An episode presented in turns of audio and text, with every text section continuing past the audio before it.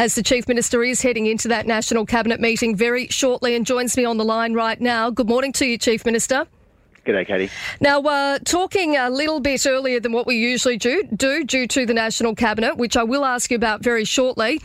But first on the agenda today is the ICAC. Now, the Northern Territory Police Association came out on Friday and said they're disgusted by the grandstanding of the ICAC Commissioner Ken Fleming during estimates last week. The scathing criticism follows the ICAC Commissioner going into details about a whistleblower during the estimates process and comments around his ability to force a journalist to reveal his sources. As we know, Sky News reported his office was being investigated over allegations it was awarded contracts.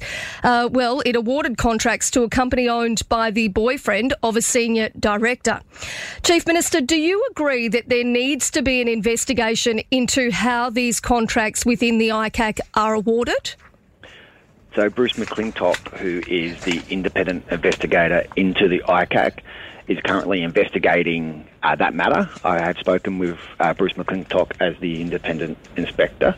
Um, he will he will be providing a report uh, to me on a formal report upon the investigation. So that is currently happening. That there is an independent investigation. Will that formal report be made public? Yeah, I'll be tabling that. Um, in Parliament, depending on when I obviously I receive it.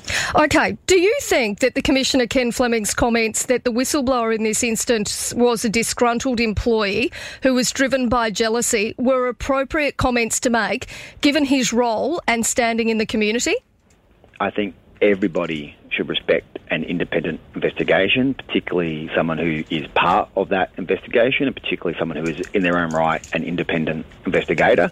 So I, I don't think they were wise comments. The comments are on upon a subject which is actively being investigated, and I've confirmed that with Bruce McClintock as the independent investigator into the ICAC, and that investigation is ongoing. Okay, the Police Association President Paul McCue said on Friday that the whole concept of protection of witnesses who come forward with allegations of corrupt behaviour is fundamental to the success of the ICAC. Mr McCue said it seems when that whistleblower is complaining about the ICAC itself, they'll be threatened with exposure by the Commissioner charged with protecting them. Do these comments demonstrate a double standard? We will see, soon see what the independent investigator determines at the end of his investigation. Yeah, but I'm not asking about the actual investigation. Okay. What I'm asking about is the comments. Do these comments demonstrate a double standard?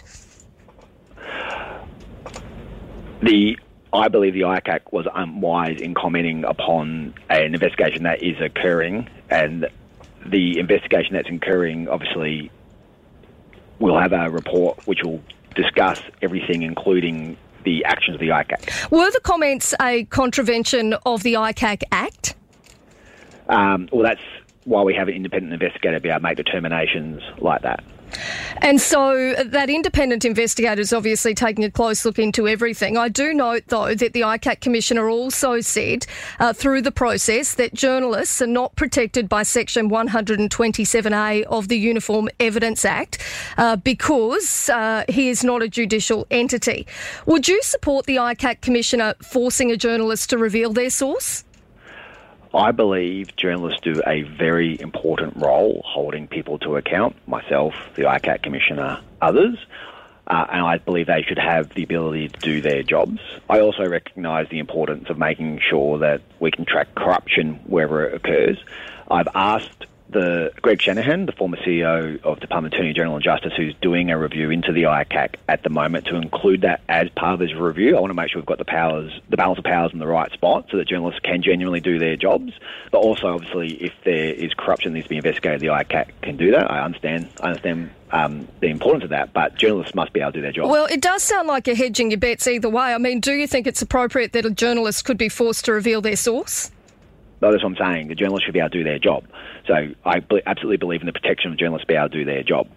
Okay, now today, the ICAC inspector Bruce McClintock SC, the man charged with conducting the investigation into how these contracts within the ICAC are awarded, says that he's unable to take action against the Commissioner Ken Fleming for attacking a whistleblower during budget estimates, as the comments were protected by parliamentary privilege.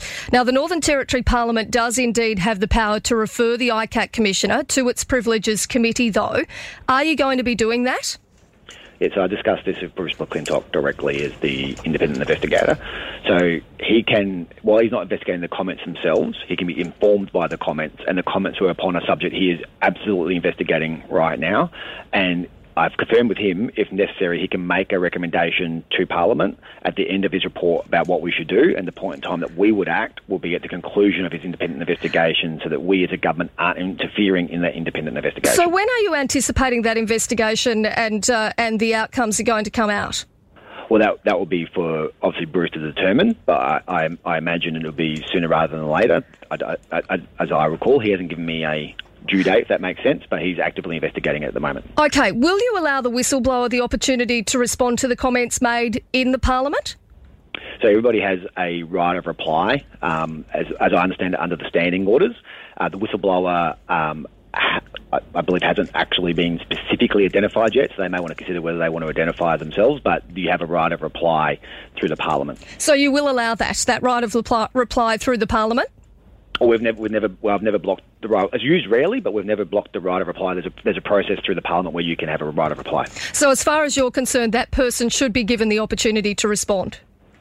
Uh, yes. so, so as, as, I understand the standing orders, they're very clear that, that if you feel that um, you'll essentially be mentioned or, or, or uh, be talked about in the Parliament, and that, that this applies to me as a member of Parliament, if I, as Chief Minister, say something, you have the right to reply through the parliament as well because you're not present in the parliament. So there is a total process around that, which is which is which is there. Okay, Used Chief rarely, Minister, the latest situation follows the ICAC commissioner wrongly outing two people after failing to check his junk mail, and a lot of people were very concerned that the ICAC commissioner was uh, front and centre at a rally in Alice Springs in 2019, telling the crowd that Black Lives Matter and anyone who says contrary to that is guilty of corrupt behaviour.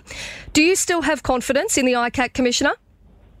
I have confidence in the ICAC, the Commissioner, and the process, which includes the independent investigator. So after the ICAC made the comments he did last year, the independent investigator asked him to declare a conflict and stand aside, which he did. So it showed the independent investigator uh, role works. The ICAC obviously apologised and recognised the severity of the error and the denial of natural justice in the in the other incident as well. So at the moment, the system is working. I'd like the system. You, you, know, you don't want the system to have to do the work. You rather the system wasn't required to do the work, but at the moment the system seems to be strong and doing the work. First time we've ever had an ICAC in the Northern Territory, and so a lot of these things have been tested for the first time. Now, the Police Association says that the ICAC Commissioner's appointment is now clearly untenable, and the fact he remains is a reflection on the weak leadership of Chief Minister Michael Gunner, um, who is, and you are indeed, the responsible minister. Do you need to intervene here? I think there's a, a very important point here. This is the first time we've ever had an ICAC in the Northern Territory. I think it's critical that as a Chief Minister, as a government, we do not create a precedent of direct intervention into the work of an ICAC. I think that would be a very dangerous precedent. The ICAC's work, the first Commissioner's work, concludes on July 5. That's not that long away. Um, there is an ongoing investigation upon the matter which the police are commenting, so I think it would also be unwise for me to act and interfere in the middle of an investigation that hasn't concluded. And I, gen- I genuinely do not want to create a precedent of chief ministers being able to directly interfere with the work of the, the ICAC or the independent investigator into the ICAC. I think that'd be a very dangerous precedent to set. So at this point in time, you feel quite confident and happy with the ICAC remaining in that role until July 5th? I am confident in all the processes, processes we've established, from the ICAC to the ICAC Commissioner to the independent investigator into the ICAC. And so there's obviously an independent investigation occurring right now, and we'll see what the outcome of that independent investigation is. The appropriate time to act is obviously at the conclusion of investigation based on all the evidence and the recommendations made. I think all of us would understand. I think police more than anyone would understand the appropriateness of that. Okay, I'm very mindful of your time. I know you do need to rush off, but I do want to ask uh, is this situation going to cloud any reports which are due to be handed down? I hope not. I, uh, I hope that all reports that get handed down by the ICAC can stand on, on their own merit um, and are taken very seriously. That's that's, how, that's certainly the process, I'll, the path I'll be taking to anything the ICAC does is to treat any matters that come forward with complete seriousness. Okay, we know that the ICAC said in estimates that there are three matters that will be released before he goes. If not, then it will be a very short time after that. Have you or anyone in your office been given those reports yet? No. So when are we expecting them? That would be a question to the ICAC. Okay. Um, just finally, I, and I will ask it again, you are confident uh, in the ICAC Commissioner at this point in time? I, I, believe he's taken on a very serious responsibility to be our first ever Commissioner. Um, I believe he's testing all our processes, and that includes the work of the independent investigator. Um, and I'll, I'll, obviously treat very serious, very seriously any report he hands, hands down between now and conclusion of his first term of duty on July 5. Um, a very big, important role to get an ICAC established in the Territory for the first time. Um, we do know that Inspector Bruce McClintock SC at the moment is also uh, on another very high profile case uh, nationally. Do you think that that is going to delay the report that he's conducting here in the Territory? Uh, when I spoke with him, he didn't, he didn't seem to indicate that he felt he'd been delayed or hampered by any of his work. Um, that he, did, he, did, he didn't raise that with me in terms of he needed more resources or more time or, or felt overworked. He, he, he, seemed confident and capable of carrying out his duty. Okay, Chief Minister, uh, just upon wrapping up, I know that National Cabinet's meeting this morning. That is why uh, we're in a bit of a hurry today. Don't want to make you too late, but AstraZeneca is on the agenda uh, following that advice last week for those aged 50 to 60. 60. What news are you expecting in this space this morning? Oh, I'm interested in supply. So Operation COVID Shield that the Prime Minister and Australian Government is running, uh, led by General JJ, is a part of the logistics and supply chain for Pfizer more than anything. We saw an extra 20,000 people and 40,000 doses um, essentially of demand with the announcement on, was it Thursday or Friday last week? So um, for me, I need to have some confidence around our, our, supply of the next couple of months around the Pfizer. So um, for me, that, that's the most important thing that we need to discuss now because that was unanticipated demand that we now have. Do we have enough? Well, I don't, I don't know, Katie. To be honest, this is this is a, a, new decision. We had enough for how we were handling it. We obviously all our decisions around vaccine to be done in cooperation with the Australian government. The decision last week was obviously unanticipated. Um, we we absolutely have enough Pfizer from now to the end of the year. It's just more about how do you handle the next couple of months because there's been now quite genuinely, I, I like this, an increase in demand, um, and I don't know how they're going to match Pfizer to that expected increase in demand over the next couple of months. We had the Pfizer we needed to be able to handle it. Now we've got extra, you know, what, 40,000 doses, 20,000 people putting their hand up. So we've got to work out how we manage that. Chief Minister, just very quickly, a question from one of our listeners. Greater Melbourne remains a declared hotspot, as I understand it, at this point. How much longer can we expect that to stay in place? So I'll get advice from um, the acting Premier for Victoria today at National Cabinet, as I will from the Premier of New South Wales at National Cabinet. Uh, Dr Heggie will be in the AHPPC meeting this afternoon with all the Chief Health Officers, and we'll have a SEMSI this afternoon at 3 o'clock to review all, all that advice and see whether our settings are right or need to be changed in any way. Chief Minister Michael Gunner, we appreciate your time this morning. Thanks so much. Thanks, Katie. You are listening to Mix 104.9's 360 and a short, sharp interview this morning because we know that the Chief Minister is indeed uh, rushing to get to that uh, to that meeting with uh, the states and territory leaders.